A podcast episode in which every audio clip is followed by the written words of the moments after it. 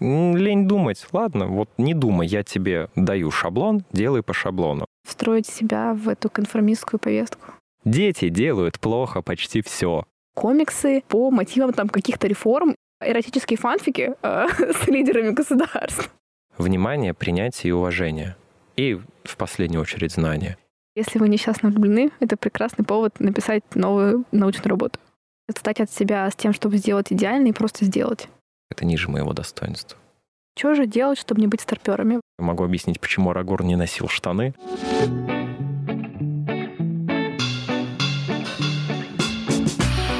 Всем привет! Это подкаст «Возле фикуса» и я его ведущая Динара, практикующий психотерапевт и автор телеграм-канала «Ноет Ковчег». Устраивайтесь поудобнее. И сегодня я пригласила в гости Кирилла, учителя истории, автора телеграм-канала «Здравствуйте, Кирилл Александрович» и также ведущего подкаста «Учительская». Привет, Кирилл. Здравствуйте. И сегодня мы поговорим о теме образования во всех ее волнующих нас э, перспективах, поговорим про новое поколение и узнаем, правда ли, что они настолько лучше, чем мы, настолько добрее и все такое, или это просто всякие мифы. Можно я тогда один комментарий, ремарочку вставлю? Да простит меня Эрих Мария. Я Прекрасно. завел свой канал, когда у меня в голове был совершенно другой стереотип. Это 2016 год. Мне казалось, что о современной молодежи думают наоборот хуже, чем она есть на самом деле. Так называемые снежинки, которые слишком ранимые, ни на что не способные, гораздо менее волевые, чем были их родители. И, о боже, что будет, когда они станут взрослыми, мир распадется на части. А я работал в школе и каждый день видел, что не сходится на самом деле нам многому есть чему поучиться у ребят, которые сейчас учатся в школах. Ну, кстати, круто, что у меня вот тут есть листочек с выписанными вопросами, и тут самый первый написано, чему ты учишься от детей. И вот как раз ты с этого начал. А, собственно, чему ты вообще за это время успел научиться от детей? Мне кажется, я в первую очередь не теряю свой юношеский максимализм.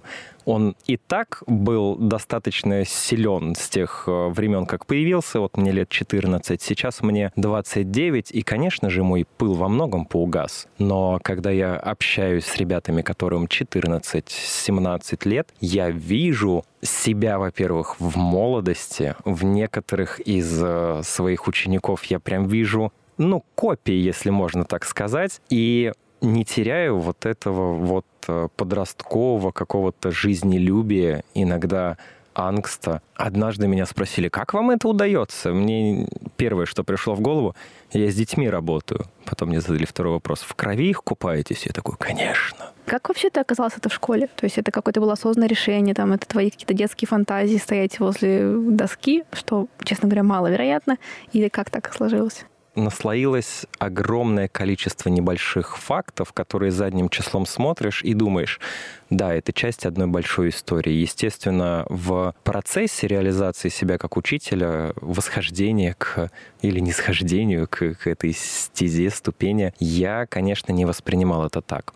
Но с детьми впервые я начал работать в 14 лет когда попал в летнем лагере, а в летние лагеря я ездил с 7 лет, попал на отряд, где ребята были на 2 года меня младше, а вожатые были на 5 лет меня старше. Одной Думаю, было 19. Скажешь, вожатые были в запое, потому что такое тоже случается. Одной было 19, другой было 23, и они действительно были в запое. Поэтому мне приходилось и одному из моих друзей будить ребят на завтрак, потому что мне самому хотелось есть, а без отряда тебя не пустят в столовую. Организовывать всякие выступления, помогать с организацией чего бы то ни было. И меня так это перло. Ну, меня это перло в первую очередь, потому что я мог позволить себе многое. Я чувствовал себя старше остальных, и даже со сверстниками я понимал, что с вожатыми на короткой ноге я полезен, а вы-то что, здесь просто отдыхаете. Потом эта история, конечно, забылась. Я закончил 11 класс, я поступил в университет на специальность физика и техника оптической связи в ИТМО, отучился там один курс, но в мае месяце понял, что нет, концепции математические и физические — это мега классно. Циферки — это для меня мега скучно. Поэтому волевым решением я взял и перевелся на второй курс философского факультета педагогического университета имени Герцена, отучился там, и вот где-то с третьего курса я понял, что Мне очень нравится философия, и я себя вижу преподавателем по философии. У меня была мечта вернуться в ИТМО и вести там философию на гуманитарном факультете.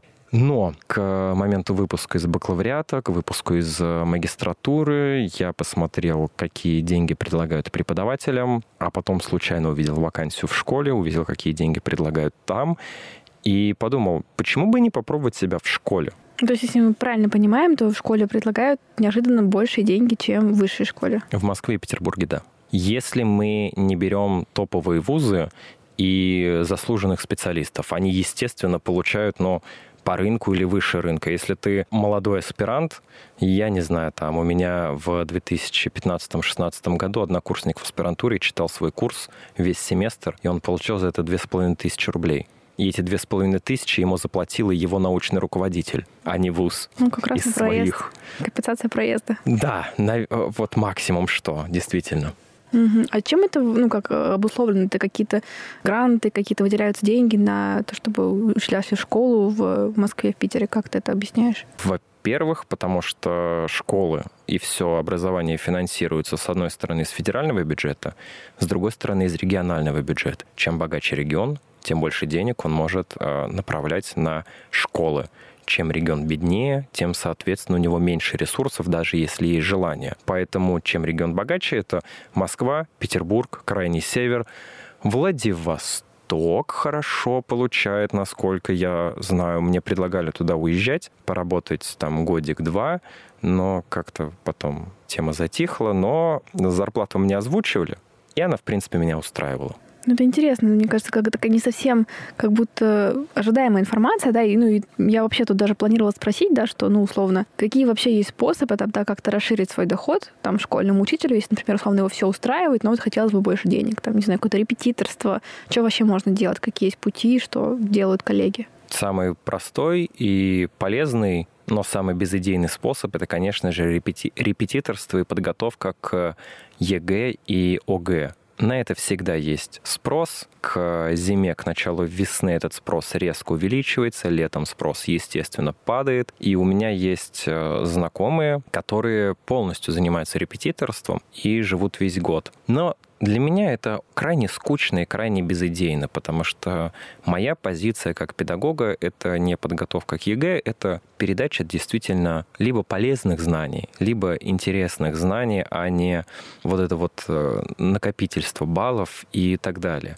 Среди моих знакомых есть только один человек, который ведет репетиторство но не в плане подготовки к экзаменам, а исключительно как э, образование, как получение нужных прикладных знаний. Но вот это такой уникум, пользуясь случаем Григорий, передаю привет. Это ведущий телеграм-канала «Незаслуженный учитель России». Вообще самый большой канал, посвященный образованию авторский. Там сейчас на данный момент то ли 13, то ли 14 тысяч подписчиков. А вот ты, ты говоришь, что безыдейно, да, и что это такое, типа, нацеленное на там некое выдрачивание этих баллов. Uh-huh. Простите меня за это слово, я просто... Я очень хотел его сказать сам. Я просто помню, как я в свое время готовилась к ЕГЭ, еще это было чуть ли не 10 лет назад, и в какие-то моменты я просто вот именно этим занималась. И а там, не знаю, какие-нибудь подготовки к Олимпиадам, то есть, ну, есть ли какие-то там, условно, другие вариации, чуть более идейные? К Олимпиадам... Какие-нибудь эссе там писать? К Олимпиадам готовят, э, и вообще Олимпиадами занимаются на базах школ, насколько я знаю. Ну, например, я в этом году в новую школу перешел, и нам директор подкинул одну из факультативных задач, что, ребята, давайте мы как-то скооперируемся и попробуем в этом году подготовить олимпиадников, чтобы они показали результат выше, чем в прошлом. Мы стараемся, у нас даже есть под это дело какая-то схема, какая-то тактика, мы ее перестали придерживаться. На второй день? Нет, мы прошли школьный тур, как раз-таки отобрали ребят, и вроде бы как... Э, ладно, я не буду говорить про всю школу, я скажу про себя. Я в этом году звезды сложились так, что веду право. Я не специалист в этом предмете, поэтому готовить э, олимпиадников по праву мне крайне затруднительно. Я над этой задачей размышляю, и у меня руки опускаются, учитывая, что те ребята, которые собираются Олимпиаду по праву писать уже на районном уровне, они наверняка знают больше меня уже в 11 классе. И все, что я могу сделать, это у них есть какой-то вопрос. Я такой, ладно, давайте разберемся. И с помощью рыскания в источниках, привлекая свой какой-то бэкграунд и аналитические способности, мы с ними разбираемся. Но фактологического материала у них в головах больше, чем у меня. Ну, это та прекрасная история, когда ученик превзошел своего учителя, ты так можешь ей наслаждаться уже на, на первых э, ступенях, почему бы и да. Чтобы быть точным, эти ученики превзошли меня, но их учителем была моя коллега. Собственно, на место кого я и пришел, мы с ней э, знакомы еще с университетских времен. И вот она их подготовила, хотя, насколько я могу понять, даже ее заслуга здесь э, носит скорее случайный характер, потому что если говорить о конкретных людях, они обладают глубокими знаниями в силу личной мотивации. И неважно, был бы учитель там я или моя коллега, или бы у них не было учителя, они бы все равно эти знания так или иначе получили. Слушай, ну все равно я бы важно отметить, что иногда искусство эту мотивацию не убить, не додавить, не растоптать сапогами, что часто происходит. Да, да, тут совершенно верно. Мы с, вот с моей коллегой, которую я замещаю, на место, которое я пришел, исповедуем сугубо гуманистический подход. А, слушай, а вообще, вот ты говорил, что сейчас ведешь право, да? Ну, какие вообще там, условно, дисциплины ты там, ну, вел, можешь вести? Там история, общество знания, что вообще в школах сейчас бывает? Я вел историю с 5 по 9 класс, что тоже не является моим профилем, поэтому мне приходилось там читать учебники вместе с ребятами, иногда за 20 минут до звонка разбираться в теме и придумывать, что же делать. Право с которым я разбираюсь в силу того, что это 10-11 класс, а не там 5-7 накануне. Иногда даже готовлю презентации, копаюсь в источниках. Общество знания, с которым у меня, в принципе, нет проблем. Я его много лет уже читаю. Вот эти три предмета я могу вести в школе. А вообще, знаешь, когда ты говорил про вот это вот, типа, у нас в школе план, типа, там, взять KPI прошлой Олимпиадный, их перепрыгнуть, я прям ощутила какой-то, знаешь, такой вайб, типа, что вот мы сейчас соберемся все и будем вместе на это дело работать, и как ты знаешь, прям с такой ностальгией вспомнила школьные. У меня просто была хорошая школа, я вот из тех людей, которые там с теплом, с нежностью, очень без, без всякого негатива. И олимпиадные какие-то тоже движухи были. Это реально такой классный вайб, где там что-то вот какая-то есть своя такая узкая, там, не знаю, тема, вам это интересно, вы пытаетесь разобраться. У нас в школе как это происходит? Угу. Я пока не понял. У нас очень крутой директор. Прям, когда я приходил на собеседование, мы с ним часа полтора, наверное, общались. Он сначала спрашивал про меня, потом я спрашивал у него про школу, потом мы сошлись на том, что, да простят меня все, кто слушает, но дети делают плохо почти все. Мы на этом сошлись, потому что продолжение этой фразы «но» именно в школе им и надо начинать учиться делать что-то хорошо. Если они не начнут, получается плохо, они никогда не достигнут, получается, хорошо. И вот на этой мысли, что наша задача не достичь каких-то количественных результатов здесь и сейчас, а работать на методологию, на перспективу, на личностное развитие, мы и сошлись. Но еще есть такая штука, как ЕГЭ. Я работаю в гимназии, и параллельно с этой сверхзадачей у нас есть еще конкретная образовательная задача сделать так, чтобы наши выпускники как можно успешнее сдали ЕГЭ и поступили на бюджет в университеты. Хочу немножко вернуться, да, мы когда говорили про там этих потрясающих учеников с мотивацией, да, которых не сбить с пути, ну, хотелось бы верить, что не сбить. Собственно, что вообще можно делать, да, для того, чтобы это как, ну, казалось бы, естественную тягу к познанию, да, потому что кажется, что правда, радость узнавать что-то новое в норме, ну, должна типа всех будоражить. Как вот это не загубить? Вот какие у тебя есть, не знаю, здесь идеи, практики? Как разбудить и как не загубить, если она уже проснулась? Хороший вопрос, как разбудить. Я до сих пор не знаю потому что нет времени на рефлексию. Я никогда не находил как раз-таки времени для того, чтобы сесть, допустим, и как-то подумать и зафиксировать, насколько мотивированы были ученики в начале года и насколько они в конце года изменили там свое отношение, допустим, к, к предмету. Но иногда это само выплывает наружу. Например, мне недавно списывался со своим учеником, который сейчас в колледже учится, я спрашиваю, как дела? Он говорит, да, в колледже мне все очень нравится. У нас сейчас снова история России идет с э, момента основания государственности. И оказывается, много чего помню с ваших уроков, Кирилл Александрович. Вот прям бальзам на душу. И это был как раз-таки один из тех учеников, который обладает от природы быстрым умом и хитростью. Поэтому он может позволить себе не делать домашние задания и вообще всячески из скуки там саботировать учебный процесс, пытается смешно шутить. Объективно его шутки с пятого класса. Будоражит э, сердца девчонок? Не знаю. Мы с ним не обсуждали тему девчонок, кроме одной девочки, которая его зафрендзонила на протяжении там пары лет он сокрушался, делился, а мне эта тема просто самому близка. Кому же она из нас не близка? Все же мы живые люди. Да, совершенно верно. Просто кто-то, я не знаю, там к 30 лет говорит, любви не существует, или типа, господи, это пройдет, у всех так было. Этот момент такое обесценивание, который я стараюсь всегда... Иногда же приходится говорить, точнее, иногда в голову приходит желание сказать фразу, я все это проходил. А потом я ловлю себя на мысли, что когда я это проходил, у меня было ощущение, что я единственный в этом мире, кто понимает всю эту боль, испытывает ее так, как никто раньше. Еще Слава КПСС, если слушать его треки, кажется, он тоже много что знает про боль, но я просто люблю Славу КПСС, захотел вставить. Забавно, что про Славу КПСС э, сразу же хочется фигуру Мирона поднять. Да, ну... Удивительная вещь, когда мы сейчас можно немножко отвлечемся, конечно, конечно. да? А, вспоминая тот э, исторический батл э, Славы против Мирона, э, Слава весь свой первый раунд потратил на разбор творчества Мирона, про Горгород. Кстати, пользуясь случаем, хочу сказать, что первое, первый концептуальный альбом записал не Оксимирон, а группа Каста еще в 2005 году, и назывался он «Феникс». И это действительно концептуально более глубокое произведение раз, более сложное для восприятия два, потому что там несколько параллельных сюжетных линий, нет фигуры конкретного рассказчика, и, господи, даже по смыслам и по форме это звучит интереснее, чем у Мирона. И никто в процессе не дрочит на фигуру Оксимирона, что тоже, наверное, довольно жирный плюс.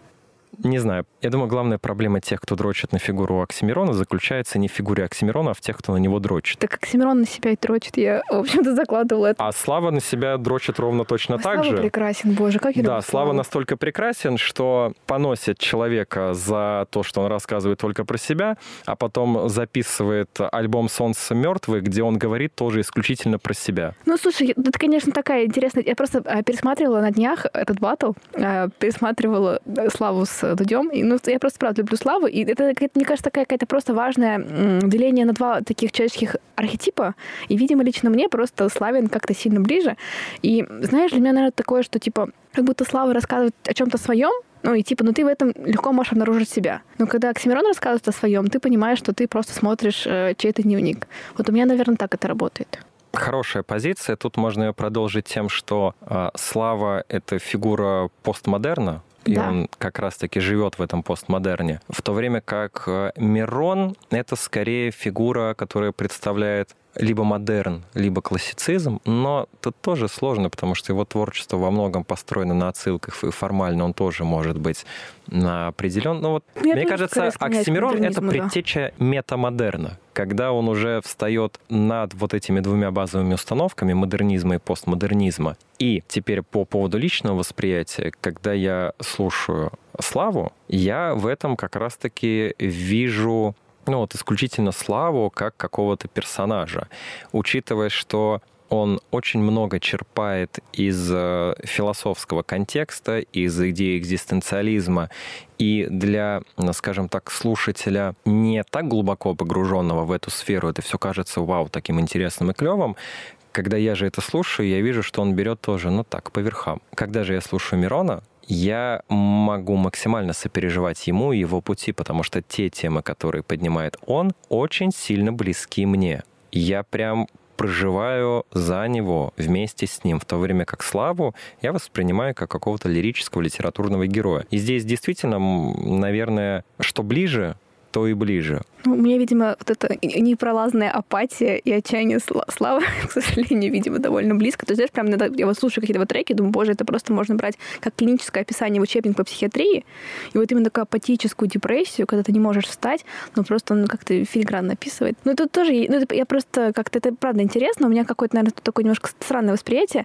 Я иногда кайфую от того, что они вот оба существуют, и это вот как бы настолько вообще две разные грани. То есть для меня такой, типа, знаешь, вот этот герой лирический, там, не знаю, Оксимирон, это все-таки он очень хочет понравиться, он очень хочет вдохновлять, быть примером, быть мессией, и Слава, который вообще другие цели преследует, и как будто это как-то очень интересно все для меня сочетается. Да, и отличную тему поднял Мирон как раз-таки в батле, когда он говорил про то, что Мирон видит себя протагонистом, а Слава для него антагонист. И это же действительно проявляется в жизни, когда Слава выпускает сайфер. Ответы, да, ответки. В ответ. И в этом смысле Слава КПСС фигура не самодостаточная в творческом плане. Ему нужен Мирон, или ему нужен Эльдар Джарахов, или ему нужен кто угодно, чтобы он мог развить эту тему. Единственное, где Слава при предстает самостоятельное творчество единицы, это его два сольных альбома. Они, во-первых, не стыкуются с тем, что он выпускает как правило, в сеть в виде микстейпов, и там действительно проявляется фигура самого Славы. Но вот где водораздел проходит главный между Мироном и Славой, Мирон не лицемерит в отношении Славы.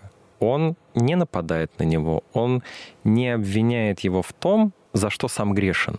В то время как Слава, обвиняя Мирона во вторичности, в альбоме аудиокниги, в нытье, в холодном отпечатке плече на кафеле, он поступает ровно точно так же. Ну, это, конечно, такая штука, да, что нас, в общем-то, в других цепляет столь сильно, как правило, то, что у нас самих присутствует, мы от себя это как-то сами сокрываем или запрещаем себе. Ну, вот, наверное, это имеет место, но все-таки, да, такое, типа, сердцу-то не прикажешь. Мое сердце, конечно, полностью принадлежит Славе. Безусловно, сердцу не прикажешь. На этом можем возвращаться, я думаю, да, к да. образованию.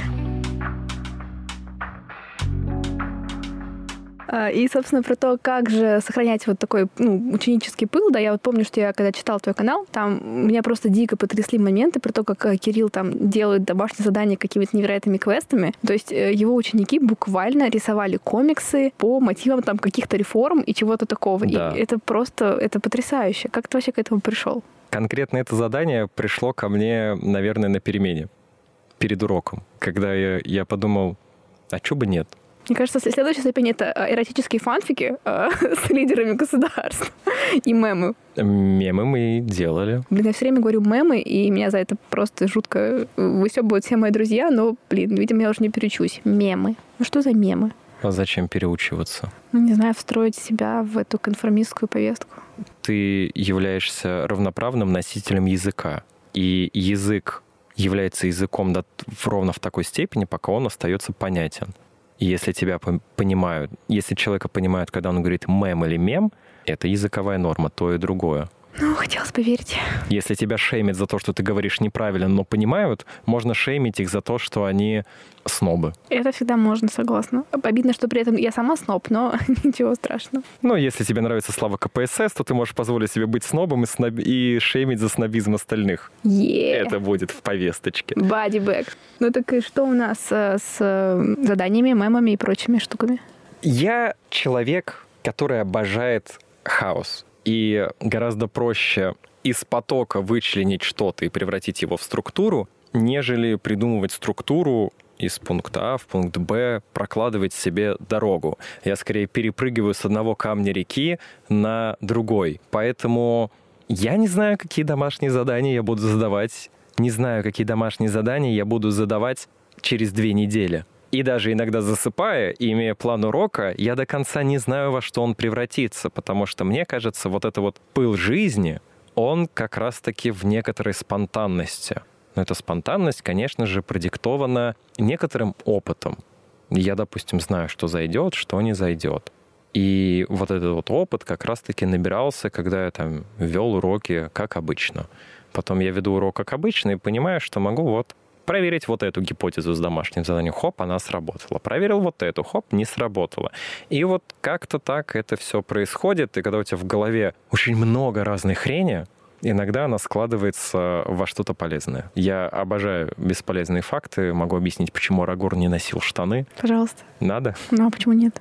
Мы уже Амирона обсуждали полчаса, что Да, у нас теперь остановится. Хорошо. А, значит, у Толкина, который написал «Властелин колец», есть огромная фанбаза толкинистов, которые занимаются косплеем, реконструкторством и так далее. И у них есть два больших лагеря. Одни, которые максимально топят за букву всего написанного. Если этого нет в книге, Канон. Е- да, канон. Если этого нет в книге, то мы не можем додумывать. Есть вторые, которые давайте говорить не про букву, а про дух. И аргумент против тех, кто за литературный канон, заключается в том, что ни в одной из трех книг о «Властелине колец» нигде не упоминается, что на Арагорне были штаны. Звучит прекрасно, мне кажется. Он их не носил, не надевал, не пачкал. Нет упоминания штанов. Какой вывод можно сделать? Арагорн не носил штаны. Сразу видно, да, кто э, первый год э, провел на каком факультете своей жизни с точки зрения такой прямой логики. Как вообще реагировали там ученики на такие задания? То есть есть те, кто там, не знаю, такие, кому не хочется делать, кого раздражает любая запрашиваемая креативность, или наоборот, скорее люди вдохновляются? Есть те, кто не хотят или боятся креативить, безусловно, и с ними мы поступали максимально щадяще. Я им давал, скажем так, программу минимум. Типа, я не знаю, что делать, прям вообще не знаю. Такой, ну, возьми вот А и Б совмести это. То есть прямое, прямое указание давал, которое, в котором практически не было творчества. Но сложно принудить к творчеству, если нет запроса. Поэтому мы поступали, скажем так, механическим путем. Лень думать. Ладно, вот не думай, я тебе даю шаблон, делай по шаблону. И он делает. Но таких ситуаций, конечно, возникает не очень много. Зачастую, наоборот, люди творческие боятся выплескивать свое творчество. Там человек такой, типа, я не знаю, я не умею, у меня не получится. А я знаю, что человек рисует пять лет и рисует максимально круто. И тогда я другим способом пользуюсь. Я стараюсь объяснить, что творчество — это сложно, это страшно. И страшно и сложно будет всегда. Так что если тебе это нравится, учись со школы с этим страхом работать, потому что ну, желание творить, оно не пропадет, и оно начнет рано или поздно съедать тебя изнутри. Поэтому попробуй прямо сейчас. В школе об этом никто вообще не узнает, не вспомнит.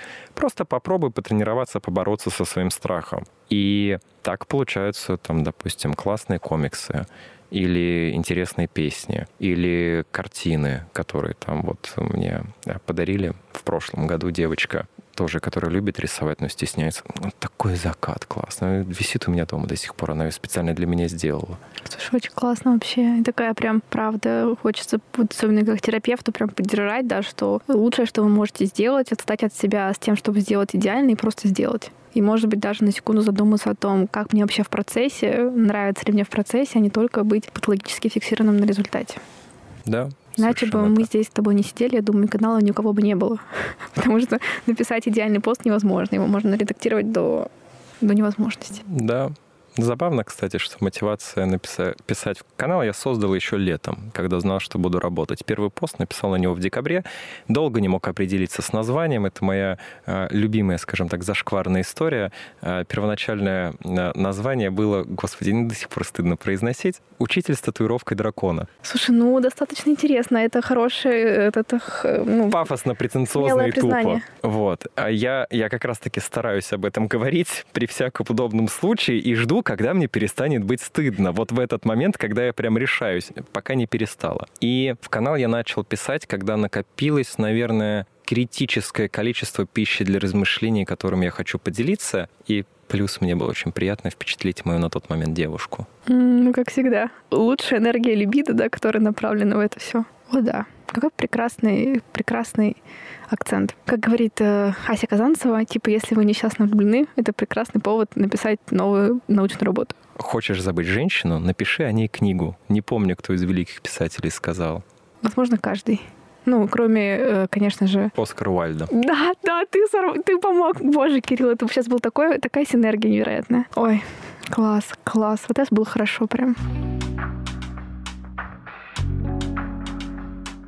Мне, правда, все это очень интересно. И вообще мне по жизни меня дико вдохновляет какая-то такая идея, ну, типа призвания, ну, в таком каком-то смысле, ну, может быть, не столь каком-то, не знаю, изъезженном, что ли, но, правда, когда ты что-то делаешь, что тебя самого вдохновляет, тебе это нравится, ты свои сильные стороны там как бы используешь, слабые не так сильно используешь. И я вообще такие истории обожаю слушать, и прям мне это дает какую-то веру в лучшее, что каждый из нас как-то может в этом мире быть пристроен так, чтобы ему было прикольно, окружающим от этого было максимально эффективно, и люди меньше, э, не знаю, сливали негатив э, в силу своей там какой-то нереализованности, неустроенности. И мой вопрос такой, вот, ты сказал там про ученика, который там что-то обладал там светлым умом и какими-то там способностями, да, и мы понимаем все, что есть такие дети, и, ну, наверное, прикольно быть такими детьми, не будем скрывать. Есть точно минусы. Во-первых, э, можно привыкнуть к тому, что усилия тебе в жизни не нужны, более того, можно привыкнуть, что это как-то не прикольно, не престижно прикладывать усилия, и что классно, когда ты такой везде заезжаешь словами «Ой,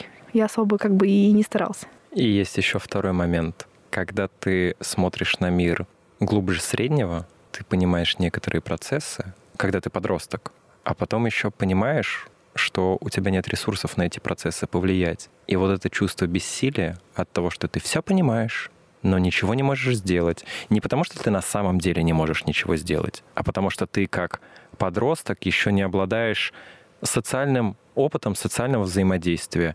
Ты не рассматриваешь тот момент, что можно подойти ко взрослому, допустим, к родителю, к педагогу и обсудить то, что тебя беспокоит. И вот ты закрываешься в себе, и у тебя появляется депрессия, апатия и стойкое ощущение, что этот мир хуже, чем на самом деле. Многие знания приносят многие печали. А когда ты сталкиваешься с этим в 14 лет, у тебя это действительно во время формирования психики откладывается на долгие годы. Ну такая, да, тоже незнакомая мне картина, если честно, но звучит так, что вряд ли это легко. И, собственно, вопрос-то мой был в чем вот эти типа способные дети, насколько вообще вот это. Я просто помню отчетливо, когда я училась в школе, но все-таки была такая сепарация на разных уровнях, там начиная отделение на разные классы, где всегда был некий класс, где детки там поумнее, которые получше поступят в университет, и так до, скажем, разных букв алфавита. И в целом, как будто многие учителя немножко так упрощают, не знаю, это какая-то система стереотипов, чтобы меньше тратить усилий. Типа, есть дети, которые вот они умненькие, вот, типа, они молодцы, мы будем их хвалить, поощрять, а есть те, на которых мы там как-то условно, типа, ай, ладно. И мне было абсолютно нормально в этом парадигме, когда я была там, ну, в школе, а по прошествии времени я, конечно, понимала, что это очень хреново, это очень сильно ощущается, и условно из позиции, когда на тебя немножко так подзабили, ну, как будто менее приятно, меньше хочется, и там, не знаю, ну, то есть даже какие-то такие простые вещи, что, типа, условно, там, а, кто-то, у кого там всегда пять, ему это ничего не стоит, его хвалят, как обычно, как не в себя, а там, условно, кто-то, кто там, не знаю, с трех на четыре каким-то усилием, да, своим смог там что-то вывести, это же реально герой, по, по сути, он, типа, офигенный. И обычно это вообще никак не, не поощряется, чуть ли не там, ну, может быть, даже обесценивается. Вот э, что ты вообще про это думаешь? Насколько это присутствует сейчас? Насколько это, может быть, ты сам себя ну, чем-то таким ловил разделение? Я ловил в школе себя, когда учился каждый раз на этом, потому что мне действительно было несложно получить 5, получить 4, поэтому я мог позволить себе учиться на 3. У меня в аттестате две тройки. Все они из-за того, что я просто не приходил на пересдачи, ну, потому что это ниже моего достоинства. Я заработал три в этой четверти в году, ставьте три, мне вообще плевать, потому что я-то знаю, что я знаю. И я видел, что действительно учителя накладывали, когда я учился в школе, ярлыки, вот он двоечник, вот он троечник, вот он отличник. И требования и спрос были действительно разными. Когда я пошел в школу, я во всем старался быть не таким, как мои учителя. Точнее, даже не так. Я всегда стараюсь быть тем учителем, которого бы я хотел себе. И я очень много внимания уделяю как раз-таки тому, чтобы с учеников, у которых, допустим, проблема с учебой из-за мотивации или из-за э, сложностей усвоения материала, они систематически учатся по моему предмету хуже, чем э, остальные, любой их успех, который для его одноклассника не успех, а норма, я его всегда стараюсь э, отметить, потому что для меня будучи учеником в школе, всегда самым важным было внимание, принятие и уважение. И в последнюю очередь знания. И я придерживаюсь э, тех же самых правил, когда я веду уроки. для меня на первом месте стоит, во-первых, комфорт учеников на уроке, атмосфера принятия не только со стороны меня, но и я стараюсь, чтобы и ученики Безопасное учились, такое, да, как... учились принимать друг друга. Наверное, одно из моих таких больших гордостей за ученика было, когда мы, ну, у нас было задание писать себя как а, индивидуальность. Стоит парень, три признака его попросил сделать. Он причем сам вызвался, поднял руку, я такой, хорошо, давай. И тут он что-то то ли затупил, то ли от всеобщего внимания поплыл. И он такой, ну, у меня волосы рыжие. Молчит. Потом говорит, а еще у меня больше всех прыщей на лице. И я в этот момент просто выпал, потому что, ну, до чего же смелости надо набраться? Я его очень долго благодарил, когда смог поднять челюсть с пола, что вот... А обратите внимание, уважаемые одноклассники, на смелость человека, потому что далеко не каждый может признать свой, скажем так, текущее положение дел, потому что прыщи, понятно, они пройдут но вот здесь сейчас и не бояться, да, и мы там немножко обсудили, а кто вот был бы готов рассказать о том недостатке, позиционировать себя и описать себя как индивидуальность, упомянув свой недостаток, который его беспокоит.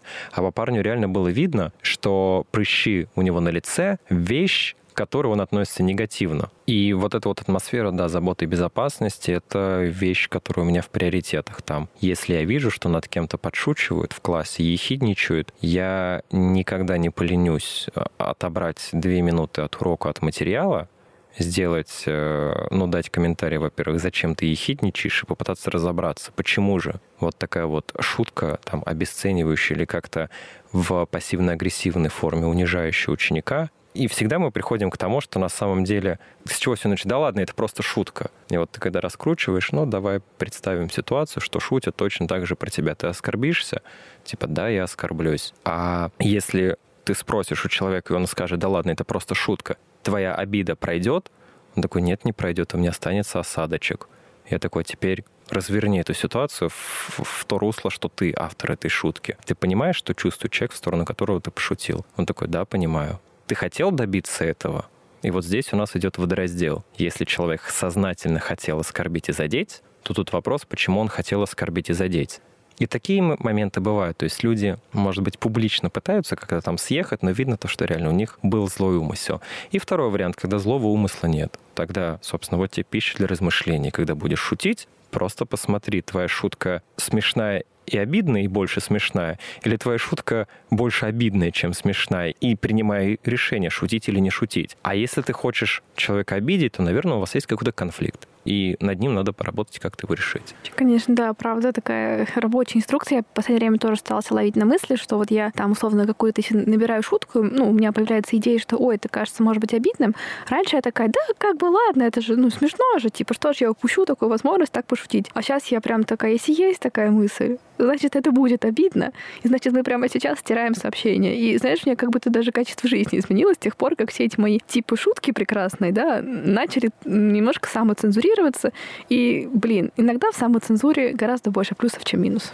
Да, если не переусердствовать. Ну, тут всегда, да, мы ищем какой-то баланс. Ну и вот, собственно, вот, ты уже говорил в начале, да, что у тебя были какие-то стереотипы про детей, когда ты да. там, в 16 году, да, что там, не знаю, они какие-то не такие. Правда, ты говорил скорее про какую-то их такую ранимость, хрупкость, да, мне кажется, разные бывают, что там они там типа ничего не читают. Вообще, и это там, тоже, безусловно, да. Какие-то, в общем, такие всякие демонизирующие истории как оказалось на самом деле, вот, и, ну, вот это скорее новая, там, какая-нибудь цитируемая Екатерины Шульман а, концепция про то, что там, типа, дети все там говорят я высказываниями, а, как будто чуть менее токсичны, чуть лучше понимают, что с ними происходит, свои чувства. Как вот это на самом деле? Я не специалист по высказываниям Екатерины Шульман и ее концепциям, поэтому да, вряд ли смогу что-то с этой стороны прокомментировать. Но что я заметил, это в первую очередь базовые потребности подростков не изменились за 10 лет с момента, как я был в школе, за 50 лет, как я читал воспоминания там каких-то педагогов, и за две с половиной тысячи лет, когда я читал, а, я не знаю, там записки каких-то античных авторов, которые говорили, что нынешняя молодежь пустит все под откос через 20 лет. И меня удивило, что действительно, вот какие у подростка есть базовые потребности. Это в первую очередь желание выразить свою индивидуальность и поиск индивидуальности, поиск некоторых социальных границ. Если мы говорим про досуг, у них есть огромная потребность в контркультурной музыки, у них есть потребность в контркультурной литературе. Они до сих пор самые сознательные из них. Это там, не знаю, ну, допустим, процентов 10 все так же читают Керуака, Хантера Томпсона. Ох уж эти бедники.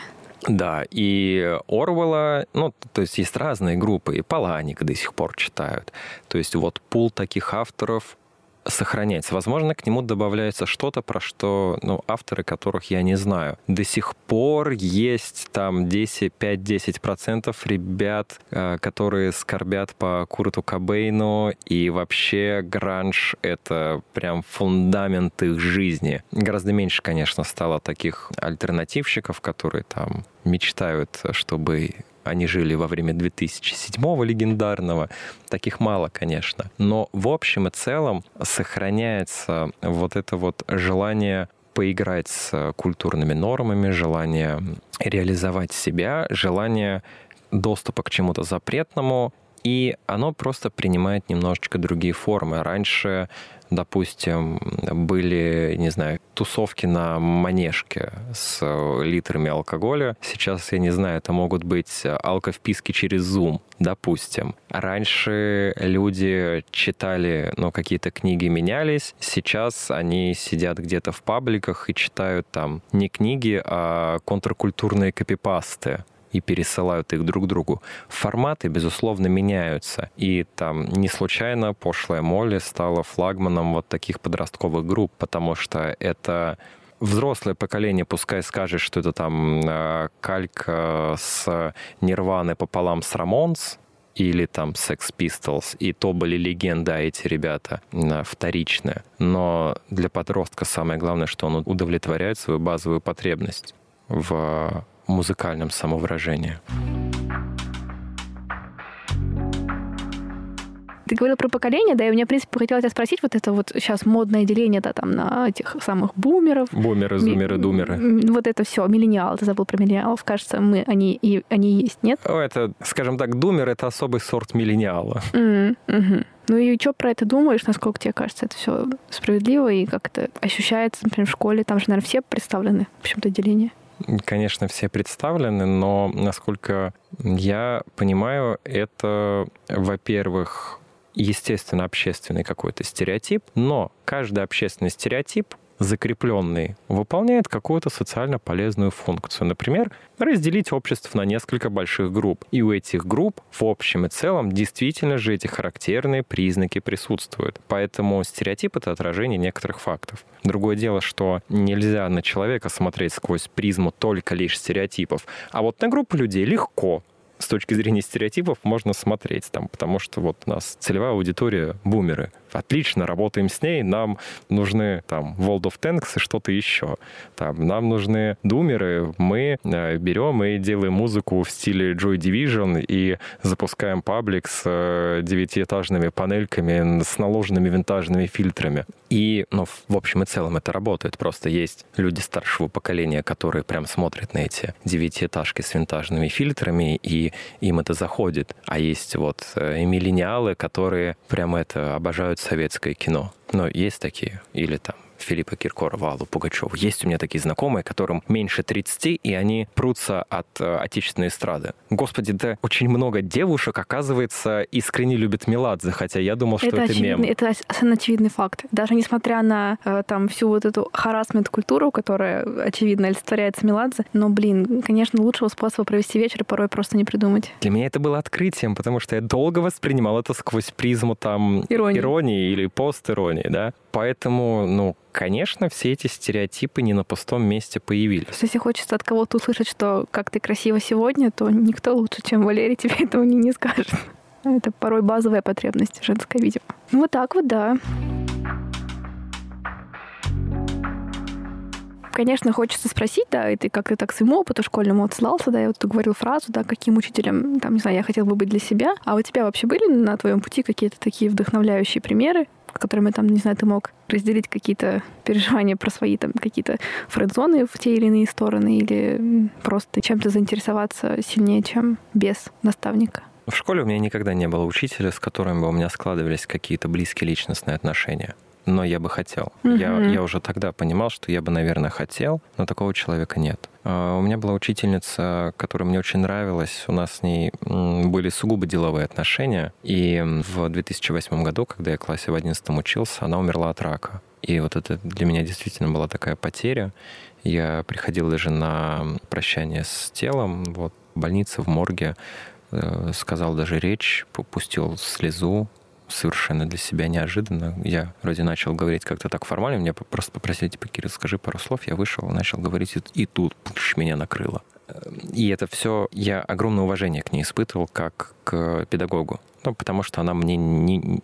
Я ценил то, что она мне не мешала. А Что она преподавала? Физику. Мгм. И у меня, наверное, любовь к физике. Мгм. Ну, я в пятом классе еще у меня появилась книжка по физике. Я ее читал и ждал, ну, когда же седьмой класс, когда же будет физика. Потом началась физика, я сидел на последней партии, я все знал и читал книги.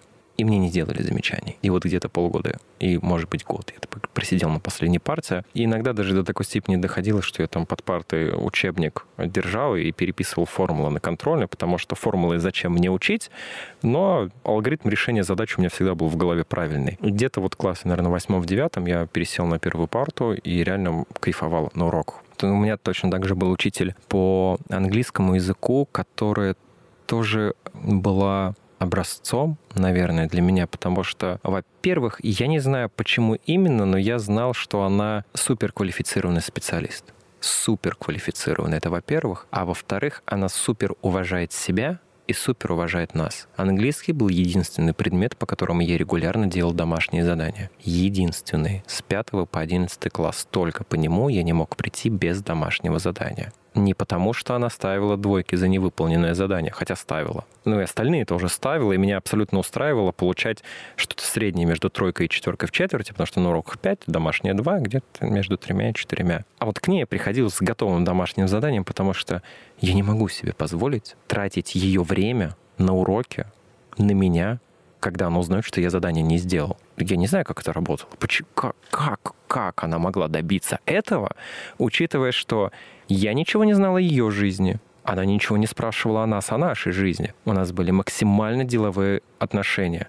Я приходил на урок, мы взаимодействовали, я уходил с урока, мы не взаимодействовали. Я ни разу не задал ей вопрос про нее. Я ни разу не пообщался с ней на переменах. Мы ни разу с ней не виделись за пределами школы. Но то уважение, которое я к ней испытывал и до сих пор испытываю, это, наверное, человек, но в топ-10 людей, которых я уважаю. Вот если я, я бы начал его собирать, в топ-10 она бы точно попала. Слушай, очень круто. Я сейчас тоже так вспоминаю своих. У меня еще было две школы. В принципе, обе были довольно неплохие, но везде какие-то были свои такие моменты. И вот, наверное, как ни странно, я так даже думаю, да, условно говоря, вот э, что мне, что меня впечатляло, наверное, в конечном итоге, когда человек сам увлечен своим предметом в должной степени, это как будто не можете обойти стороной. Ну, то есть, когда ты видишь, что кому-то что-то интересно, он в этом профессионально разбирается, это то, что вызывает мысль вот этой серии, «А, кажется, физика мне интересна, да, хотя, ну, понятно, какие-то есть твои там, ну, хоть некие склонности должны при этом учитываться. У меня, у меня была учительница по химии, которая была довольно странной женщиной, какой-то строгой, где-то, может быть, даже жестокой, но она так все максимально четко, легко объясняла, я у нее проучилась, по-моему, год, полгода, она потом как от нас ушла. Но у меня осталась такая база, которая мне типа позволяла на easy там готовиться как-то самой к ЕГЭ. И у меня был шок, когда я видела, как умные дети, там, физико-математически, не вдупляют в химию вообще. Хотя химия, она настолько, там, если взять базовую математику, туда засунуть химию, ну, школьную, это вообще просто вот ну, прозрачнейшие структуры очевидные. И мне всегда было так прям досадно, вот это какой-то стереотип, что химия сложная, типа, это вообще не так. Это буквально, типа, два-три первых урока, которые понятно тебе объясняют, и все. И этот мир, ну, короче, вот такие какие-то у меня... Ну да, и у меня была очень классная по литературе учительница. Я помню, что она делала. Она прям ей нравилось, типа, быть таким, знаешь, модератором какого-то холивара даже. И это прям, ну, лучшее, что можно дать детям. Она как будто там специально там какие-то закидывала противоположные мнения концепции, сталкивала и наслаждалась. И это прям круто, потому что в другой школе у меня была какая-то ученица, которая, по-моему, вела все по методичке, типа, знаешь, там, три правильных темы для урока литературы, и не отступалась от нее, типа, на сантиметр. И это был, конечно, какой-то просто запредельный трэш. Мне просто было больно за произведение русской литературы, которые вообще в этом участвуют. Поэтому, конечно, это интересная тема. Какие такие черты, да, учителей на нас как-то оттискиваются. Вот, наверное, я бы для себя, да, как ни странно, выделила вот в принципе, увлеченный своим предметом. На второе место я бы поставила, наверное, вот такую, скорее, открытость к диалогу. Ну, то есть, чтобы учителю в целом хотелось, чтобы что-то с вами там происходило. Не типа не трогайте меня там и, пожалуйста, не, ну, не знаю, не нарушайте тишину, а чтобы нравился какой-то живой процесс. Ну и в целом, конечно, какие-то такие вот человеческие вещи, типа доброта, поддержка ко всем, наверное, круто, но, честно, вот я что-то вообще не помню, чтобы это реально в итоге я бы для себя где-то отметила, как ни странно. Хотя на словах это вроде бы кажется важным. Кстати, вообще, вот мне просто интересно, вообще ты помнишь каких-то таких вот, знаешь, типа именно типа добрых учителей, чтобы именно какое-то такое человеколюбие ими руководило? И запомнила ли ты как-то их отдельно? К нам пришла Татьяна, не помню как по отчеству, а, девочка-студентка, пятый, кажется, курс. Она вела у нас русский в пятом классе, ей дали классное руководство параллельного пятого класса, которое состояло в основном из парней задир. Она максимально добрый была педагогом и человеком, только теплые слова у меня про нее есть, но она продержалась в нашей школе меньше года. Ее просто съели дети. И, безусловно, принятие, доброта и прочее должны стоять на фундаменте четких, твердых границ. У меня, например, никогда не было проблем с дисциплиной в общем и целом на уроке, невзирая на то, что я максимально либерально, скажем так, отношусь к организации учебного процесса, иногда приходилось проводить вот ту самую черту, между которой доброта и принятие, а за ней строгость. И когда ребята знают, что эта черта есть и где они проходят, то мы вполне можем работать в рамках как раз-таки вот этого вот такого максимально лайтовой обстановки на уроке, когда, ребята, у вас есть задача, вы можете идти к ней разными путями, не мешайте, главное, друг другу, если мы работаем в группе и так далее, и так далее. Но действительно, если нет понимания собственных границ, доброта и принятие играют во вред, очевидно. Слушай, ну это такая мысль, которая вообще у меня очень в голове пересекается с психотерапией, ну, потому что если так, ну, довольно важным инструментом ну, в нашей работе является именно умение границы вот эти создавать и удерживать. Особенно есть там условно какие-то особенные клиенты, которым это особенно важно. У них очень много хаоса в жизни. Обычно это хаос из детства, который тянется. Они там не понимают, что можно, что нельзя. И как ни странно, вот такие четкие, понятные правила, что вот это вот у нас есть, точно, там, не знаю, тот же самый сеттинг, да, про который говорят, что там консультация в одно и то же время, время, она никогда не продляется. Если вы опоздали, она, к сожалению, там просто заканчивается раньше. Там, не знаю, вот это правило отмены, да, что если вы не пришли, то вы все равно платите. Это те вещи, которые вот эту какую-то определенность создают. И тогда ну, люди обычно на это лучше реагируют, им становится спокойнее, они понимают, что есть правила, которые точно соблюдаются, и в этом много безопасности, как ни странно, и определенности, потому что тоже там, ну, многие про это говорят, да, что если у детей что-то нельзя, но иногда можно, это прямо то, что не помогает ребенку себя хорошо чувствовать. Это создает дает очень много непредсказуемости такой в плохом смысле неопределенности в их жизни. Поэтому, да, границы — это часто лучшее, да, что может помочь, тем более, если говорим про каких-то таких проблемных детей, ну, проблемное плохое слово, ну, детей, у которых есть... С проблемами. Ну да, все таки обычно это не просто так из воздуха возникает, да, такие какие-то а, настроения. Вот, тогда, конечно, да, им этих, скорее всего, границ так не хватает, и они бы и рады на них опереться. Я как раз рос в подобной атмосфере, и у меня с границами тоже были очень много проблем. Сейчас я в процессе решения этих проблем. Если взять в целом длинную перспективу, я даже могу отметить, что получается. Не быстро, но получается. У меня, в принципе, детство и подростковость связаны во многом с негативными воспоминаниями. Негативных воспоминаний у меня больше, чем позитивных. И я, наверное, в своей работе как раз-таки учителем отталкиваюсь от того, чего бы я хотел в своем возрасте. И не всегда это, честно говоря, тоже работает, потому что есть ребята, у которых совершенно другой запрос, которым ну вот иногда они так смотрят, сидят, и видно, что они, наверное, скучают. Что там, дайте нам больше работать, Всем дайте нам больше это... материала. Да, особенно когда вас 25-30 человек, в любом случае кто-то провисает. Очень сложно Возможно, но очень сложно спроектировать урок так, чтобы вовлечены были все. И, наверное, люди, которые могут на регулярной основе проектировать такие уроки, работают где-то в элитных школах, хотя нет, в элитных школах не нужно проектировать уроки на 25 человек. Вот здесь удивительный такой казус. Человек, который может круто спроектировать урок на много людей, востребован для того, чтобы учить детей с повышенными запросами, которых не так много. А учителя, которые не могут так делать, они так или иначе работают, скорее всего, в школах, которые представлены вот этими людьми, да. Ну, такой парадокс, к сожалению. Ну, или да. к счастью, тут как посмотреть. Ну, что вообще для тебя было самым сложным на время твоей вот адаптации к школе? Сколько там уже, уже пять лет ты этим занимаешься? Что было самым сложным? Идти в школу на работу. С утра? В первый год. А, вести урок, который ты никогда до этого не вел. И чувствуешь огромный груз и в перемешку с синдромом самозванца. А вдруг я сейчас приду и не смогу? И значит, я все. Мне билет на самое дно. И это происходит каждый день. В свой первый год работы я каждый день шел, и у меня сосало под ложечкой, и я думал, ну все, сегодня точно все узнают, что я плох. Рассекретят.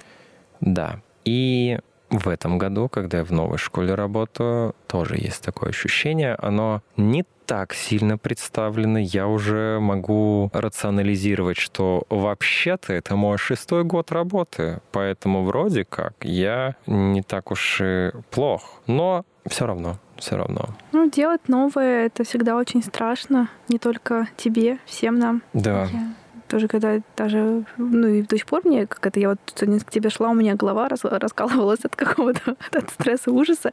Но на своей, типа, первой записи там просто мне было очень... Я была вне где-то вообще этого тела э, в своих страхах и ужасах. Но, как ты сам говоришь, становится легче. А это как будто самое важное. Я в течение года провожу небольшой соцопрос по поводу волнения перед э, ответственными вещами. Мне доводилось поговорить с абсолютно разными людьми. Теми, кто выступает на многотысячную аудиторию, теми, кто проектирует тренинги, с спортсменами, с актерами. И я им задаю всегда один и тот же вопрос. Вот прямо перед тем, как ты выйдешь на сцену или там проедешь э, горнолыжную трассу, что ты чувствуешь? И все говорят, больше, ну, наверное, все. Я не так много человек опросил, их там порядка 20, но все из них говорят, что у меня мандраж и страх как первый раз. И человек с опытом потом добавляет, но проще, потому что тебе легче с ним справляться. Но страх ровно тот же самый. Я за собой замечаю примерно тоже. Когда я начинаю вести урок, и, допустим, его отсматривает завуч, мне тоже в душе, ну все, сейчас а с другой стороны, так, ладно, я знаю эту мысль, я сейчас подумаю или там схожу за Кока-Колой, сделаю несколько глоточков, подумаю о том, что я работаю в школе, хотя до этого пять лет работал в общепите барменом, и, боже мой, если бы люди знали, кто перед ними стоит и чем я занимался пять лет назад, и вот эти мысли помогают, и ты как-то попроще выходишь, а потом, бац, наступает какой-то волшебный момент, э, когда ты погружаешься в состояние потока, и тебя нет никаких беспокойств. И вот страшная мысль другая еще иногда есть. А вдруг я в это состояние не попаду? И вот она пугает меня сейчас. Угу. Интересно. Такое, да, хочется так еще раз нам всем напомнить, да, что если нам кажется, только мы внутри себя кричим, нет, все кричат внутри себя, но делают. И по сути это только то, что нас отличает. И вот ты говоришь, что, ну, то, что было ну, местами тяжело, да, вообще хоть раз было желание уйти, там, сбежать, покинуть эту лодку?